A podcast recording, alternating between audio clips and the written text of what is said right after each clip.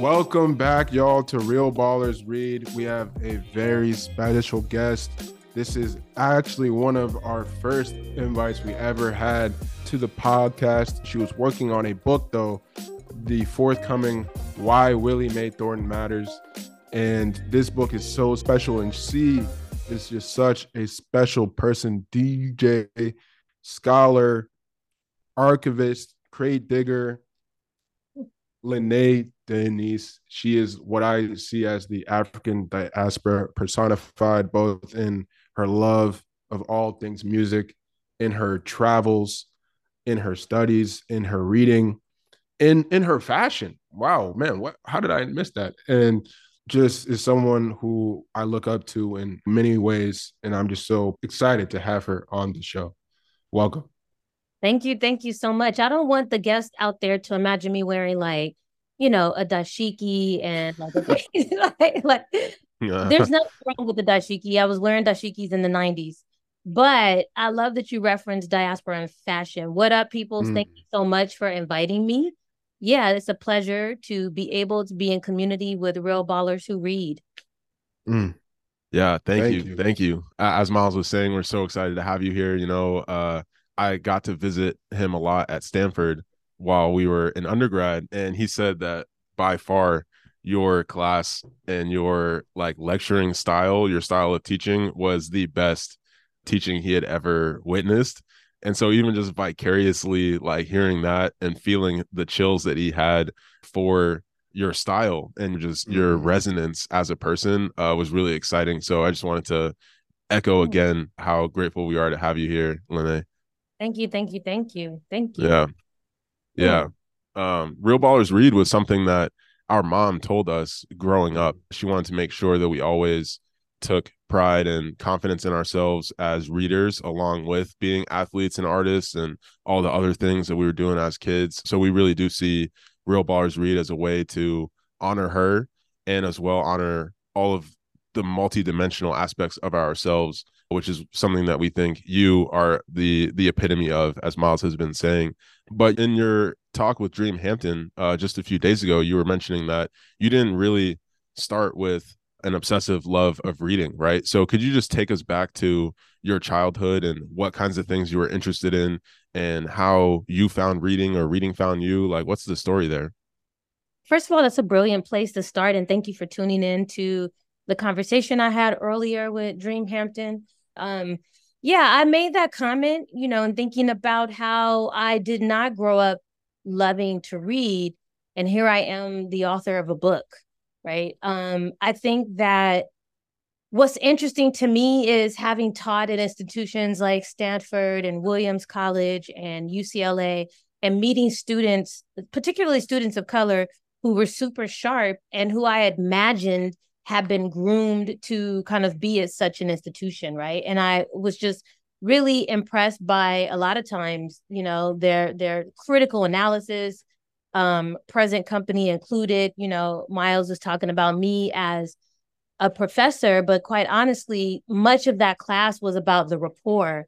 It was about a well established dialogue and not so much between teacher and student as much as it was like a community of thinkers that I was guiding you know, with some of the resources that I had, um, mm, which mm-hmm. was called the Black 80s, the Black Music 80s, right? Yeah. So, you know, I grew up as an MTV kid in the 1980s and was heavily reliant on this kind of new video culture, right? Visual culture, visual musical culture. So I was in love with videos and Yo MTV raps and VH1 Soul and uh, and then watching documentaries about you know behind the life, behind the music, and was just like, oh, I would prefer to use my time this way instead of the time it takes. And at this time, like, what do we do? What do we have to do to to buy a book or to read a book in the 80s, right? It's like going to a bookstore, going to a library. But now in the 1980s, there's this new culture based on instant gratification, right? The, a way to kind of read differently. And so while I say that I did not enjoy reading, you know, quite literally in terms of picking up books because I felt like at times it would just take too much space, too much time in my life. I realized that in watching and studying those videos that I was engaged in a kind of reading, right? Like, and I to this day remember many of those documentaries, and those documentaries are part of what informed my practice. So I guess I would say I did not discover my love for reading literature, reading theory, reading, you know, reading in physical books until um, I read Assata Shakur for the first time in my senior year in high school in like 1993. Then I was like, oh, oh, oh. And then shortly after that, I did the whole like, you know, you, I just want to say like hood literature, you know, reading list. That's like the hood reading list. You right. read like Assata Shakur, you read um of course Malcolm's autobiography, you read mm-hmm. depending on where you are in the world, Elijah Muhammad's How to Eat to Live, you know, like yeah. read The Hell of the White Pale Horse. Like there's a whole thing, mm-hmm. and some of that literature comes out of prison culture, right? Yeah. It's mm. think about the OGs who return from prison, not just built up with muscles from being on the yard, but having read a whole damn lot, right? And then learning about how Malcolm's transformation was rooted in reading. So, you know, but I, I came to that um later on in my life as a late teen. And so yeah, that's what I mean by not having a love for reading physical books. I will say, and I'll end it here, that when my dad would say things like, Hey, why don't you turn off that TV? You've been watching it for hours, read a book it also felt like punishment to me like hey don't tell me what medium i should be engaging in you know like but hey i had to listen. I wasn't paying bills. And i was like well then let me open the liner notes to a tribe called quest's albums. I'm listening to it daily. Let me see who they sampled or let me see what q-tip's real name is or let me see right? Let me learn more about the music that I'm listening to closely and the videos that I'm watching. Let me read about these artists in the context of their own words or the context of the the album's concept, right? And so I would say that my first critical reading practice that was designed by my own passion was me reading liner notes closely. Mm. Mm. Yeah, that that is so incredible to hear, I think, because it's really revealing something for me in our own story as well is that I feel like for any black person who reads so much of the the thrust and the momentum was very much like cultural like it, it wasn't something where you like got assigned a book as homework in school and then you were like wait i like this. Like it was always in the edges uh or in the, in the quote unquote edges of like childhood and your experience until you realize just how much it allows you to plug in to yourself and in, into like black culture diasporically right? Um that that's something that i just really resonated with there as well too uh with you talking about just growing up in video culture like i even read why willie mae thornton matters and it feels already like a documentary it already feels like a mixtape and it really does kind of just play with like the question of like what even is the difference between reading, listening, and watching, or other forms of kind of how you consume information. Um, because at the end of the day, there's something that you're showing us around how it's how you string things together and what you pay attention to that almost matters more. Um, so do you see those kinds of clear distinctions as an artist, as yourself, whether it be with like reading, watching, listening, or even other kinds of art forms? I mean, I'm caught up in the brilliance of this question. You know? Yeah, yeah. Oh wow, that's crazy. like the question itself is a reading of sorts, right? Like the, the question itself is about your reading practice. And so I'm like, hey, who cares about what I let's let's hear more about move by like reading, you know, like a, a, a solid reading practice, right? And so yeah, what's great is that that question makes me feel heard on the page, right? Like it makes me mm. feel heard on the page. And I had writer's block for like two years. I was like, what do you mean write a book? What do you mean write a book about someone's life? What kind of responsibility? What did I sign up for? What can I do? Shit, I signed a contract. What am I?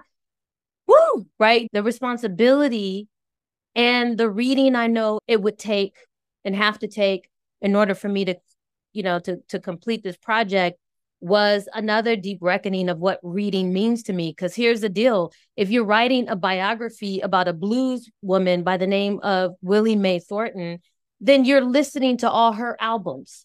You're listening to the albums of her contemporaries. You're reading her liner notes. You're reading about the blues. You're reading about Texas R&B. You're reading about Juneteenth. You're reading about the Chitlin Circuit. You're listening to Little Richard interviews. You're playing the music of Ray Charles. You're reading the books of Amiri Baraka, right? Like, so you cannot write the book without a deep, you know, listening, viewing, writing, reading practice. It is an interdisciplinary project and interdependent, in fact, is a more accurate way to describe the different ways I was called to read so that I could read this woman's life and tell a story. Right. So, um, yeah, I'm so glad that you picked up what I'm assuming is the blend where I dwell because that third space, like what happens when my life, Willie Mae's life, and the history of blues scholarship comes together? Am I going to be able to craft something that honors all of those individual voices, but shows how interrelated they are, you know? And so that mm-hmm. skill, I think, comes from my practice as a DJ and what I have learned about listening to two things at once, right? And and what I've learned about presenting information that is blurred between the lines, right? So you don't know in this book where sociology ends and where musicology begins and where personal narrative ends and where music criticism begins, right? right? And so, and that's Black life. That's Black cultural life, those blurry lines that we live on. Mm. Mm. I mean, just hearing you talk, though, now really harps back on the point for me of you saying just how important it is for Black people to write black biographies. Um you know especially when you're ta- talking about all the white men that were ghost writing for the blues artists that does feel strange. And it did it did seem like you did have some gratitude to the Michael Spörke uh, biography in the book and that was honest. But yeah it's just to be able to bring all of your life bring all of that con- context to the page in the way that you did is just a work of art. And I'm curious, how did all of the other literary texts, you know, Color Purple or the Geneva Smitherman, how did those rise to the surface of the Willie Mae? Was it during the writing of the project that you read these things, or it was just a rereading of them through listening to her work, if if, if that kind of makes sense? Yeah. It makes total sense. I love that yeah. you brought up rereading. Yeah. I love that made the assumption that I'm rereading, right? Mm-hmm. Like thank you for that compliment. like, like, like, um, because okay, so good. So I want to start by saying something that I really want to eventually explore or maybe pay attention to, which is what Black people created between March 2020 and let's just say March 2022. That Black pandemic renaissance. What happened when we were forced to be quiet and sit still? What kind of music? I mean, one thing that comes out of that is what? Beyonce's renaissance that is sweeping the damn nation in a way that she hasn't before. People listen. I don't know if you all have had a chance oh, to watch Swarm. You know, like I find it, I found it to be incredibly useful, um, which was a, a series kind of based on the Beyonce beehive and mm-hmm. perhaps questions around fandom and a commitment to it, maybe like an unhealthy relationship with Beyonce. And they didn't name her, but it was very much so. yeah. It was so like, well, who else would it be? right. It's like who, literally, which is an interesting way to force us to think about it. Yeah. Right. Mm-hmm. Okay. You can put in person A, we all know that there's one. We come right. on, like so the the very right, but I mean, so what Beyonce created, you know, during that time period, like what was created. I'm curious about what was written, films that were written, maybe not necessarily made because of the limitations of the pandemic. Willie Mae was written in the context of the quietest time in my 48 year, or at that time, 46 year life. I spent 46 years on this planet having never heard that kind of quiet, having never been required to sit still, right? And and to only have my thoughts and to only have this woman's story in my hands. And so it was as if everything that I read and watched and listened to and heard everything that I learned up until that moment went into this book. And it makes you realize, like, oh, you know, like perhaps we are called to do certain things and we are prepared and we are led by that pre- that preparation is informed by our curiosity.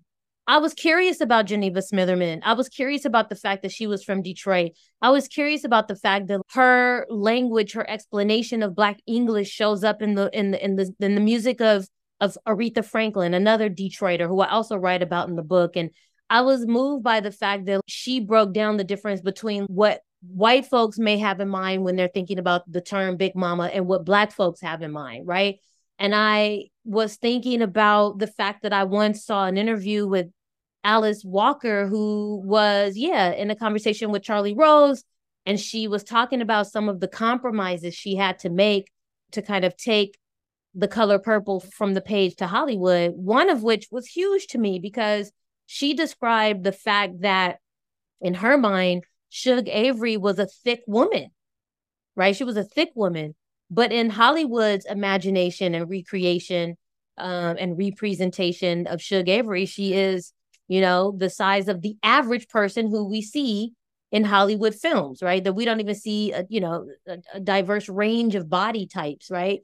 And so that was interesting because I was like, well, hold the hell on. It seems like Shug Avery is a Willie Mae Thornton or, you right. know, a Bessie Smith or many of these Black blues women who had different bodies. So, yeah, I just want to say that that pandemic quiet made it so that I could access everything I had learned up until mm. that point to bring this story to fruition. Mm. Mm. I love that. Yeah. So, along with um, the quiet of that time was also the grief. I'm thinking in particular of uh, Bell Hooks and Greg Tate passing away, and you know, right, bringing it back to that that community of thinkers. I think for us at that moment, you were for sure kind of like a, a guide as well, even virtually, for even navigating all the grief of those losses. And so, I would love to, I would love to hear uh, you talk more just on the role that Bell Hooks and Greg Tate have played for you, even after their passing, uh, in that time of you know quiet and pandemic, and also starting to transform and alchemize your own book. Yeah, I mean, I'm so glad that you brought up the word grief. I mean, because the whole thing about that quiet, right, is about I want to say the activity of ghost in a way. You know, like there was a haunting because we were living in a time where the West was forced to to reckon with like the failure of capitalism, right? We were being forced to see that at the end of the day, a decision was going to be made to maintain that system, right? And that that decision was going to be to like have to almost, you know, make peace with the death of millions in order to put people back to work right like so the grief is is is multi-layered right like it makes me think of the work of Arundhati Roy who wrote an incredible essay at the beginning of the pandemic called the pandemic is a portal.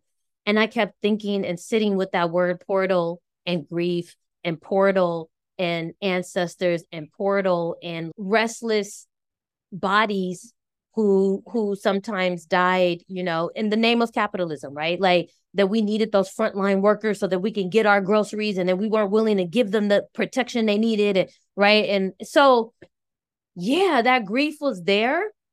And I want to say that maybe what it did was inspired me to be even more focused on getting a story out, right? That like Mm. is about my contribution to all of these things that I love Black music, Black women, Black literature, Black Southern culture, Black West Coast culture, Black diasporic culture. It was like, well, then, damn, we don't know what tomorrow looks like. We can't even be future oriented, right? So, we are so rooted in the now right and and we are surrounded by these ghosts and these restless spirits that are dying in vain and dying in the name of capitalism what can i do to contribute you know um that's one thing. And then you know so one of those things that came up for me was yeah revisiting bell hooks's work. You know always you know always greg tate and i had a relationship where like i would text him like once every few months to ask him what he was reading and he would always say like three or four books.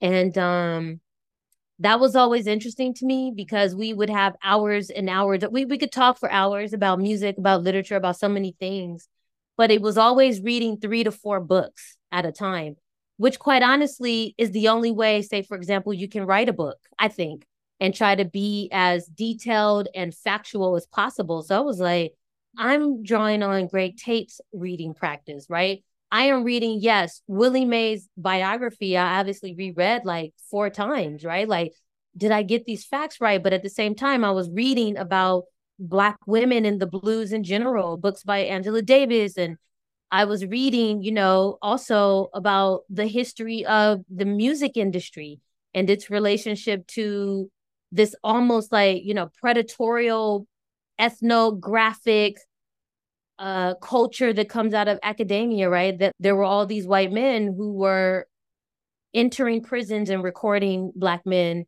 and women and selling those recordings and building the industry based on this kind of, you know, exploitation of people who were oftentimes wrongly imprisoned, right?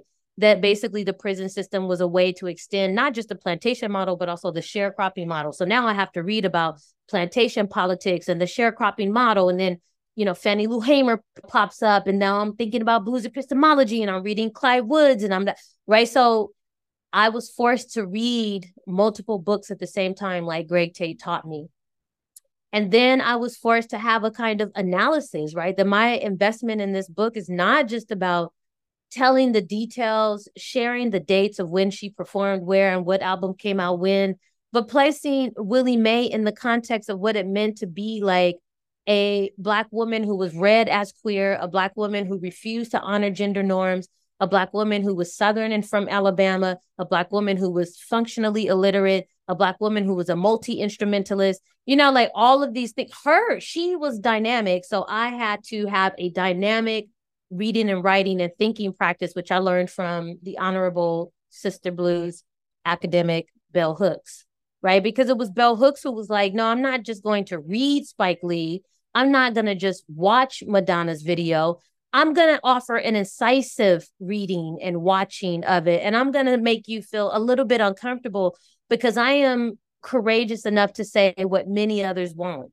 So, you know, mm-hmm. even naming something and calling out white biographers, for example, and calling out these white men who have fancied themselves the authorities on black music and creating genres of music and saying that they came up with these with the names of these genres of music right. and those were ways that Bell and Greg informed my practice before and after their death. I will say that they both knew that I was writing this book. I was a friend mm. of Bell. Hooks as well as Greg, but I had the opportunity to visit Bell Hooks several times after I was vaccinated, and she made sure of that. And I was, and that was easy for me to honor. And I would talk to her about writing books, and it was like, I can't write. She was like, Girl, I wrote 30 books. You can write one. That's crazy. That's yeah. hilarious. I got called. Listen, I got called to task. And then Greg right. was like, Oh, good. I can't wait for you to finish. Greg was like, Perfect. I can't wait for you to finish this book. I was like, Oh, I don't have any way out when your mm. heroes are like, Cool, you cool. We'll see you on the other end of the publishing date. And I was like, Mm. So I did it with their support. With yeah. their wow. wow, man. Thinking about portals from the first page of the book, you set up this video that you see of Buddy Guy and and Willie Mae the meeting of the Chicago and the Alabama Alabama Blues, right? And you mm-hmm. watching this video of their 1970 performance and this portal opens up and it feels like you're just pulled through and pulled through the entire writing of this book. But what about that video, you know, was so captivating and, and how do you think A led to B, led to C, led to this constellation and this whole story that you underwent in writing this book? I think these are some of my favorite questions about the book so far. Um, Let's go. Yeah, I, I do want to say that. Like, I'm like, oof, child, but who knew I was waiting to answer that? I didn't know. Um, because it was a portal, right? And I wouldn't have right. described it as such. But and I like that you say that the portal like was sustained, right? That the journey mm-hmm. in a portal that is great, you know, with me through the writing. Um, I want to say that it was 1970, and um, I knew that by that time. Oh no, well, see, I was gonna say I knew that by that time she had been in the industry and she had been a performer for 30 years, but that's not true. I had no idea who the hell this woman was when I first saw that right? I'm thinking about it after the fact. Now I'm thinking about it in retrospect. Yeah, of course, this is she was 30 years in the game. She had these scars on her face. She was like comfortable in her skin. She had, you know, a 30 year relationship with the musicians, Buddy Guy, and the others who were backing her. But that wasn't even what I knew. I just felt the force. I just felt this kind of I the, I think the way that I describe it in the book is a kind of like, describing her as a like a matriarchal masculine force I was like, how do you do that? Right. And you're not performing. Nobody is out. She wasn't performing gender. That's not what was happening. She was being who the hell she was called to be, who she was born to be. And the level of authenticity was only, it was echoed by the conversation between her and the musicians, right? Those quick looks, those silences, the, that trust, that collaboration, that telepathic guitar based harmonica based communication. Like i was like who are these people right? And so yeah i think that that that moment was just like i just got pulled in. And the backstory is that the university of texas press reached out to me and asked me to write about prince. They asked me to write a book called why prince matters which by the way the book why willie mae thornton matters is a part of a larger series um, of biographies that the press wanted to kind of complicate the meaning of biography. And they asked us to very specifically include personal narrative and a bit of lyrical analysis and maybe like a sociological analysis, which was perfect because that is my work anyway. Like that's the Zora Neale Hurston influence anyway. Like that, you know, um, autoethnographic work, right? And she also, as in Hurston, used and wrote about the blues, right? So I feel like I'm a part of that genealogy of Black women writers thinking with their lives through the blues and through blues women or blues people, to quote um, Amiri Baraka. But yeah, so I think that that performance just took me. She had on these like crystal drop earrings and this, you know, this this hat that looked just like Patrice Lumumba or Winnie Mandela. I was like, and she's from where? You know, like th- this Alabama. So then I realized after the fact, there was the word hound dog was nowhere near my consciousness when I saw her for the first. I had no idea that this is the woman that kind of made us all hate Elvis, right? That she's that single line reference of like, oh, the first person who's saying, you know, hound dog was a black woman and, and Elvis stole the show, which she absolutely did. I mean, I mean, he just reinforced what we know to be a kind of extension of white supremacy that rears itself or rears its head through the music industry and, and through popular culture. But I wasn't even on that. And so that is part of what made me tell the story without driving that Elvis hound dog point home is that she was way larger than the small life we've created around that story of harm and her and Elvis. She was way larger. So it was my business to use that portal to enter all the channels that make up her musical life. Mm. So, something else that I love that you do in framing Willie Mae Thornton on her own terms um, is make this distinction between uh, who you are and what you do um so in the case of queerness right I, I, think you you take a very intentional uh refusal of just like labeling her any sort of which way which is the pattern that you had noticed so many other people doing right in terms of boxing her into a smaller story. Um but at the same time that you refuse to like say that oh like her identity is queer you also are very clear about how she queers as like as verb. She queers the blues. She queers like the american music industry. Um even with mothering too right? That difference that distinction that you're making between mother as identity and what you do. Um i'm just really curious to hear you like flesh more of that uh distinction out like how you were able to discern that and why it matters yeah, mothering as an identity versus a practice that anyone can take up, right? mm-hmm. Queerness less and, and queerness and less about an identity, but a practice that anyone can take up, right? So in that context, it makes me think about how Stevie Wonder kind of queered, you know, um, Motown music by adding synthesizers to his work in the early 70s, right? Like this queering, this taking what we know out of its normal context and celebrating, upholding, and in fact, innovating from the place of what is non normal, right? Right. And so she, I first want to state, never, I've never come across anything that says that she referred to herself as queer or lesbian or gay. So I don't call her that, you know. And so it's interesting that when people are talking about the book, that that descriptor comes up that I wrote about I wrote a book about a black queer woman and I'm like what do you guys mean by queer? Because I don't know who she loved and who she slept with. If that is what you mean by queer, and oftentimes I think that is what the limited understanding of queerness is, right? Is like who you know mm-hmm. desire and who you sleep with and and how mm-hmm. you present at times and but I think for her, yeah, that like it is about how unique she was and what it meant to show up in different places with that distinctive voice and perspective and her politics of refusal which included like how she dressed but also how she behaved and performed on stage and in the studio. Like you know how she collected her her money at the end of the show. And there's there's some interesting moments in the book that I actually had a lot of fun writing about which is like um one of those instances is like what happens when black people and money and emotions are involved. And so I reference Big Perm and Big Worm. yeah, yeah, yeah. and uh, Friday. Yeah. right?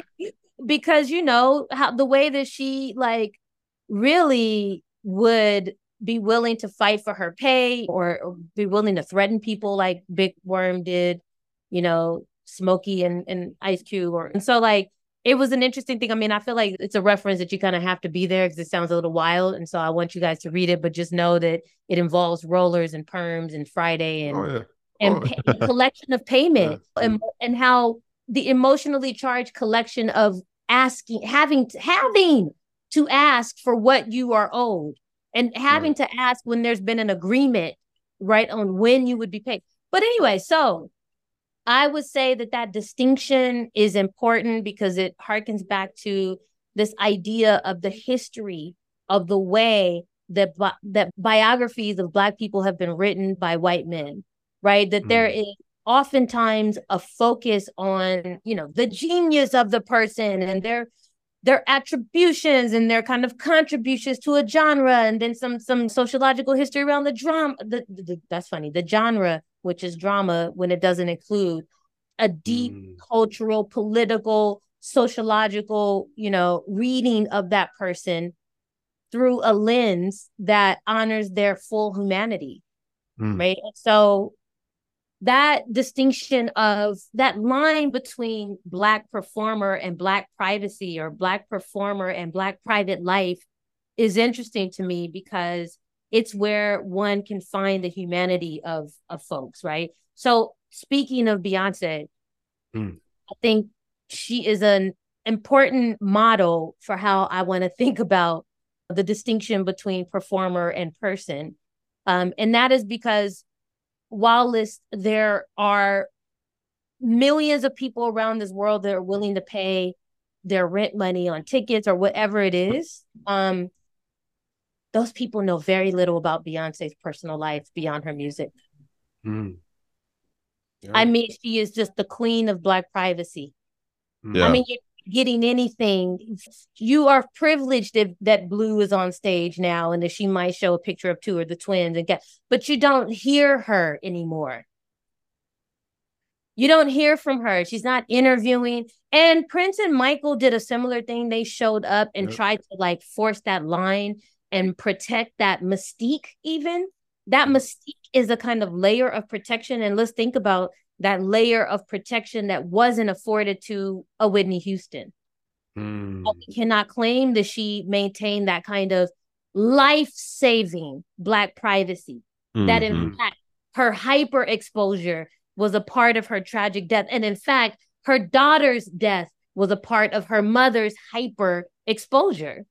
Right. And so I refuse to only read Willie Mae Thornton as Big Mama because in her story is the story of her grandparents who were enslaved. In that story is the story of the ways in which migration happens and the patterns of Black people's movement, not just from the, the South to the North, but from the South to different parts, from one Southern state and city to another, that like sort of, you know, boomerang movement that we rarely talk about. Oftentimes we have a very linear way of understanding migration and we call it the great migration and it's like this one you know this one route track right from the south to the north. But willie mae's life because of her you know presentation and performance of big mama took us everywhere right? It took us through the south. It took us to la and to texas and southwest. It took us to london and to germany right? It, it took us to all these different places um, and so in those places, a different person shows up, though Willie Mae, I mean, you know, though Big Mama is the primary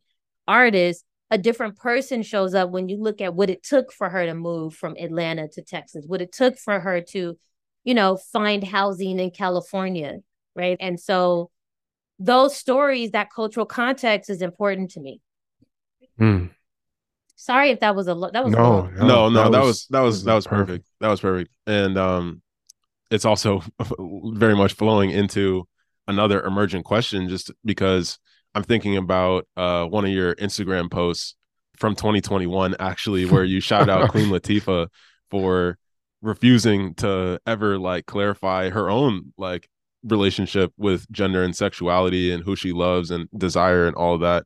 Um and if i'm understanding correctly you are already working on why willie mae thornton matters in 2021 Mm-hmm. Yeah, so so I think it's really interesting hearing how you know you could not really know her as like as a discrete individual and yet know her through your own life and through the way that you appreciate black folks around you um, but then it's like once you do start learning about her then it completely transforms like how you see everyone else right or everybody right and i think part of like why I love this book is that it's very much, for lack of a better term, like raising raising the dead, right? And like showing you how Willie Mae Thornton is actually like very much alive right now.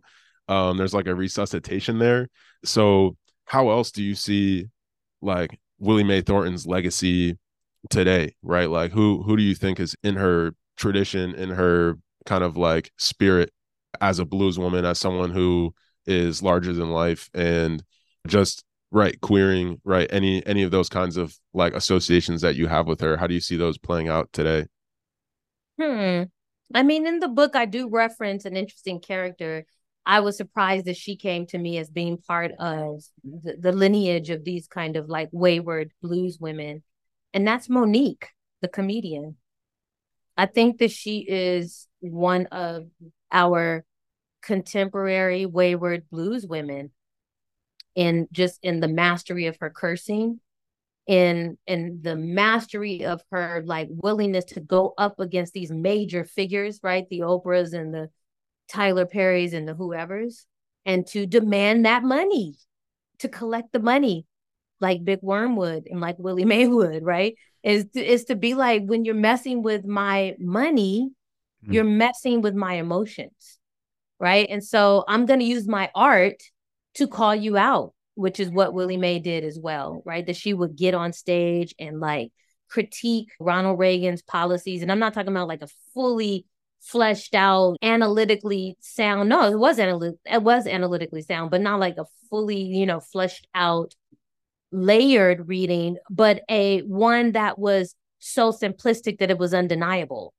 Like, for example, that you know, uh, Ronald Reagan had declared war on social benefits right? And that that meant Black folks were going to be suffering the most. And so Willie Mae says that as a part of one of her like opening acts. And so, you or as a part of opening one of her acts. And so I think about Mo'Nique when I think about Willie Mae Thornton. You know, it's interesting because maybe even like a young MA. Is it uh, young MA or yeah. young? Young MA. Yeah, I mean that's an obvious reference just because of gender presentation and the gender mm-hmm. performance. But I think it's more about how Young MA is interesting in that I believe that there are a lot, a lot of straight women or women who identify as straight that are like, oh, for some reason I'm taken. And the taken isn't just about, I don't think, the way that Young MA presents gender, but perhaps that confidence in yeah. doing something that many people are unwilling to do, especially when she got the sauce.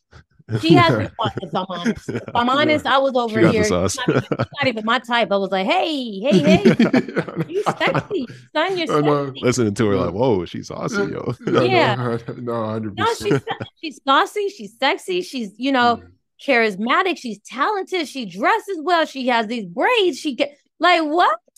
You know, so I think of Willie Mae in that context of like, listen, Willie Mae would show up in a three piece suit with her cowboy boots and her cowboy hat. And I imagine that there were like women on those tours or in the audience who who found her to be striking and attractive, you know, like a young MA. Um, I'm thinking of someone else. Um Missy. Wow. Huh. You know what's interesting about Missy? Missy, you know what? Wow. I hadn't thought about with Missy because I think that like Missy might be another person who specializes in the black private. Mm, really? Like mm-hmm. in the way that I, I like, I'm not, you know, I make assumptions and I project onto what M- Missy may be into. like I might project that she is like, you know, represents a kind of queerness, but the truth is, yeah. So then, yeah, in that context, this is something that she has never said, but that a lot of people assume to be true, right? Yeah, right, right. So yeah, I think Missy is a total good reference. Yeah. Mm-hmm. Man. What about Biz Markie? Oh wow! Oh, definitely. yeah. You know what? And I say Biz Markie because that, that came from that actually surprised me that I just said it. But I said it because the other thing about Willie Mae Thornton is that she was a fierce comedian. Yes. Mm, wow. A fierce comedian, you know, and she and so she would just like say things that other folks would refuse to say, or just to even be silly. You know, the silliness that Black people are sometimes not afforded, just making fun of people on stage or making fun of her musicians, even though that was slightly serious. She would just like mask it in silliness to kind of soften the blow. But it just makes me think of the role of comedy in Black musicians, like like a Dizzy Gillespie, who had a kind of sometimes uncomfortable silliness that, that some black folks read as doing a little bit too much like you mm-hmm. know veering over to the to the like sort of shuckling side of things but i think that like willie mae's silliness is in that category of like black performers like a Biz Markie mm. yeah. yeah no uh i saw her performance with aretha um the 1980 81 i feel like she she was so funny, even there sitting and just so theatrical, but in, not in a way that was out outside of herself. Like she was clearly in her ele- element. That was quite a performance. That it reminded me. It's different, but uh, a lot of the one. I think it was at like the BET awards of Michael and James Brown sharing the stage. It felt like that an earlier version, you know. Um, oh yeah, yeah, yeah. yeah. I, I, don't know if you remember that. that. Yeah, that, oh, that's I one of my that. favorite videos. But oh, I love that. I love that as an example right. of generational like torch passing or just yes. you know in just yes. an intergenerational exchange of like yeah of similar. Yeah, absolutely. Let can I ask you all a question based on Yeah, what you yeah. said? So how often did you find yourself reading the book and then going to YouTube or wherever you're listening to music or like how engaged were you with oh man, the other That's- text that were that referenced? is that's Uh-huh. that's that's a very involved question. Yep. yeah, Yep. go ahead, Miles. I'm someone who just likes to sit and read a book as close to all the way through. But the first time that I was like, I have to look this up right now was when you talked about the saved album cover. And I was just like, wow, I really want to see what this even looks like, sounds like. Um, but it was saved because you know you said it was just your favorite work, and that's later on in in the book. But then I went back to watch everything else. But it was it was really that, and it's funny because uh, we had Daniel Black um, on of the show a few months ago. Grew up in the church, and when I was preparing for his show, I was listening to "Oh Happy Day" like a lot because he talked about it in his book, and uh, for her to cover it too, I thought her version was even better. Uh, so honestly, No, listen, what she does and that saved album is Mhm. something else. it really is. I mean, it's just something else. And it, and I love that it's the album that she was waiting to create, waiting to produce. And then you hear it and you would not put it in the category of blues. You would not put it in the category per se of gospel or spirituals, right? Like, and yet it's the foundation. And she takes that and she channels it through a different voice of hers that she's always held. Like she knew she wanted to do this album you know so yeah so you guys went and looked okay and Yeah, some uh, you know, now that you uh bringing up safe too, remind me that uh also in the Dream Hampton conversation you were talking about that time frame of like 71 to 72 and then I'm just realizing that you're also talking about 2020 to 2022 so it's so cool to see how you have these like these very clear uh, almost like time frames as well. They're they are their own like portals into a moment. So yeah i don't know if if you saw that connection there in terms of even just the decades worth of time uh but to your question yeah i um i think hearing your story about growing up in mtv and videos really called me to question our own relationship with youtube because we also grew up with so many videos and cartoons and like you know reading proportionally was very small in terms of our media consumption relative to all the other things. And i feel like it's so because youtube youtube is messy right? And there's there's so much out there now where i think we did have to go through that process of like paring down and really identifying what the signal was like where we were resonating. Um but i think after going through that process and then now being almost reintroduced to video through the way that you like practice uh watching and listening and all of that like I, I have a queue of videos now that like i can't wait to watch. Um i think we usually saw youtube binging as like something that we would do like when we were super tired. And of course you go down like a rabbit hole and then may or may not feel like guilty about it. Um but i think that i am currently in the process of transforming the way i even like feel going onto youtube right? Where i'm like going onto youtube and looking up willie mae thornton and as well like uh mahalia jackson rosetta tharpe yes. like just just the presence of the people through video that we can find as well like toni morrison you know trying to find anything i can really just on on all these black folks that have been a part of our life but i've never been able to like really receive more of their movement and more of their like presence and personality um so i think that you know in the true spirit of like dj scholarship like you have us like trying to trying to dig through the crates in a completely new way um Yeah. because because we were for sure trying to be super focused on like just books for a while but now we're like wait a second like there's so much here that we've already been tapped into like we just had a Right. we had a block there Mhm. oh that's so great to hear Yeah. because yeah it's so great to hear because my friend sabela refers to youtube in particular as the people's archive Mm. right like i'm telling you it was youtube that helped me write this book so i want us all to be like using it as a major source and i know that that then gets complicated in a university context right in terms of being able to cite sources because there were moments where i was like oh, there's no source for this information. And I'm having to cite, like, I found this on Jackie's channel, right? like, but I found this, I found this rare footage of Ray Charles on Jackie's channel, right? Like I hmm. was calling museums and calling places like, yo, there's a video where such and such, and they're like, oh, you, we don't know exactly what you, and because that's not, and I'm like, oh my god, so I'm gonna have to reference. I saw this on hmm. Jackie's YouTube channel. That becomes yeah. Interesting is the the precarious, you know, the precarity of the, you know, yeah, mm-hmm. yeah, for sure, archive, but yeah good. I'm glad. Like that's what i'm it it makes me feel good to know that you all were first of all reckoning with that. Isn't it you know like where you have to sometimes question where you are allowing yourself to learn? Mm-hmm. like what happens if that learning is not coming from a book? Is it real Mm-hmm. is it real learning? is it real learning documentary this is the question right. i've been since 1993 1992 right like, I am reading, Dad. What you mean? right. You, I, of course, I am reading.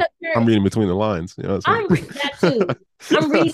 I'm reading Chuck D's lyrics, but also like I'm, I'm. I just sat here and watched the entire series of Eyes on the Prize, and because of that, I am very clear about when Stokely Carmichael entered the SNCC movement and challenged the Christian Martin Luther King led nonviolent committee. I'm clear about like when Malcolm X left the Nation of Islam because I was mm watching those documentaries. I was reading, I was reading these visual stories. I mean, what is a documentary but a sort of visual text? Like right. it's a nonfiction text. Yeah. Yep. I mean, I was reading. Yeah, yeah, exactly. Um, something else too that I want to add is that uh after starting your book, listening to your your talk with Dream Hampton, um, I also went into the iTunes or the Apple Music and Spotify profiles of yeah. Willie Mae Thornton, and they were infuriating, honestly. Oh, um, because yeah, so so this this is what's so wild, right? Is because I've seen her profile before, but it was like going through the portal of your book and that talk coming out on the other side, I go back to her profiles and I'm like, whoa, there's like eight things wrong with this, right? Because first of all, in in both of the profile photos, it's her in a dress.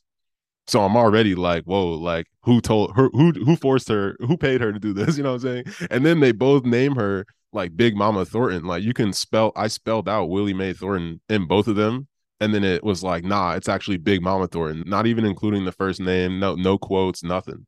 And so then when you go to the when you go to the album covers as well, she's in dresses, you know, like or or she's like more like backgrounded. I was like, what is happening here, yo? And like it just felt so uh it felt so scary just how how like little was there, how how little like texture or richness to like the personality and the story that you had already been introducing us to was just like not there at all. Um, the thing that got me the most though was Apple Music has a uh, has a little bio on her, and it was yeah that was that was the worst part. I don't even want to get into it past that. You can read it if you want to, but like I was uh, like, whoa, every single bit of this. Loveless, loveless. Yeah, it was exactly all the things that you've been refusing, right? That you chose to refuse from the jump and still do. It was like all of those things just collapsed into two sentences where I was like, wow, Mm. Wow. Like I was just speechless from that. Yeah, like just the lack of care. Yep. Yep. The lack yeah. of care and the presentation of her as a personless sound. Mm-hmm. A personless mm. sound, you know. Yep. We we sell this particular product, which is music, and here's the face of this particular sound. And here are a few things. She's saying hound dog and she's whatever, right? Like, yeah, the carelessness. And so that is why I was more generous with the original biographer. I certainly, you know, but I call him in because I'm like, what do you mean your hmm. purpose is to prove that she's straight? Uh-huh. Or, right. or, or, to, or to protect her like heterosexuality because it's never been proven that she right, right. like or the thing about her son and stuff like that the mothering yeah. piece yeah. No, that was yeah, and reading while black. and sentences that describe that that sort of um disguise themselves as you know like what how you have to go into reading as a black person and how a sentence may mess you up and so i was like what the hell do you mean she had a son and she was what? The, can i have more context? And so sorry that's a, a spoiler alert but buy the book. It's in the first chapter. That's all right. Get the book right now. yeah like mothering the blues. But like yeah you guys have read the book closely and i am like super honored. This truly is one of my favorite interviews next to dream. Dream and i because we've been Wow. talking for years like we have been friends for years i just changed my ticket so that i can make sure to be at her birthday celebration in la like that is my That's my lit. and that's massive because she, alongside Bell Hooks and Greg Tate, I consider Dream Hampton to be a peer to both of those people. Um, Mhm. Hampton has never written a single book, which goes back to my point. She is a filmmaker. No, it's not true that she has a. She has ghost written books, and she has Mhm. a massive footprint of writing, obviously for the source, for Vibe, for Village Voice, right? Like, yes, absolutely. She ghost wrote, um, or co-wrote Jay Z's Decoded, and right, like it's she's a writer. But I also know that she is, is much more comfortable identifying as a filmmaker. So to be to have been in conversation with her this week and then you all feels like an honor because you both are like yeah you all all of you read the book closely and we're having a real conversation about it and it's an honor because it makes up for all the time I spent like all the no's I had to get can you come to the can't make it. Will you be at the won't be there. You know like can't come because I have to finish the story. I have edits. I have to oh I submit the damn manuscript and I'm like yeah I'm done. They're like except for this whole manuscript you'll have to read again. I'm like, cool, here it is. It's final. They're like, that's cool. Except for the last time when you have to read it before it goes to print. And I'm like, Bruh. oh, I the Bruh. I was like, done. Mhm. And like, that's cute. But I will say that I had a positive experience with the University of Texas Press. So Hmm. shout out to them. good. I Casey Kittrell. He was an amazing senior editor. Like, um, and just had some really great, you know, I just had a good experience. I felt like they respected the story. There was no fighting about what I wanted to write about and how I wanted to talk about race or so I think I'll end on that note and just say that it's Mhm. a pleasure to be in conversation with you all and to hear how the book has landed on you both. Yes. No, seriously, it's been such yeah. a gift and honor to have you you on. Uh, just quick aside, one of the lasting big que- questions that I have left with from from this book too. Uh, not even quite quite questions, just things I want to be thinking about is what you say the global reach of the Black South. I think is such a incredible term, Yeah, especially along about the that too. lines of the sharecrop cropper soul you were talking about because literally from cotton and sugar exporting to England, like mothering America and England as countries, The capitalism, literally the whole world, Yeah, the whole Black world. South has has been mothered by, and I think even the Caribbean influence in that South can, you know, through all genres of music, ev- everything. So you've just really Mhm. expanded uh, my view on the connection between all of all of these things. Um, so just Mhm. grateful for that, and um, grateful that that you could join us. Thank you for lifting up that that Yeah. statement and talking about the global reach of the South Mm. and talking Mhm. about the South as a mother. Seriously, you know like and as a mother to the UK and to the US and and I mean the mother of the British invasion the mother of the blues like if you even if we just were to leave it to music like how the black south has mothered the American sound and the British sound right Yep. so thank you for that thank you for understanding that that work and that gesture and that intention and that commitment to name the south because like Andre 3000 said, and I uh, was it Andre or was it Big Boi who said the South has always Yeah. had something to say? Of course, they had some of the first things to say, in fact, like, you know, about Black American cultural thought. That is the birthplace. That is the the South is the motherland of Black American cultural thought. Mm. So, you know, so yes, Alabama, Louisiana, Texas, Florida, you know, like uh, yep. Mississippi, like what Georgia, what? Right? Yep. So Sun Ra is from Alabama, you know, Little Richard and James Brown are from, you know, uh, Georgia. Nina Simone and Roberta Flack are from North Carolina, right? So like, hey, respect due. Mm-hmm. So thank you. Thank you so much. And thank you for listening to this episode of Real Ballers Read on why Willie Mae Thornton matters with Lynnée Denise. We were so excited to have her in this conversation and be sure to order your copy from your local bookstore or library. We will catch you in the next episode and have a great rest of your day.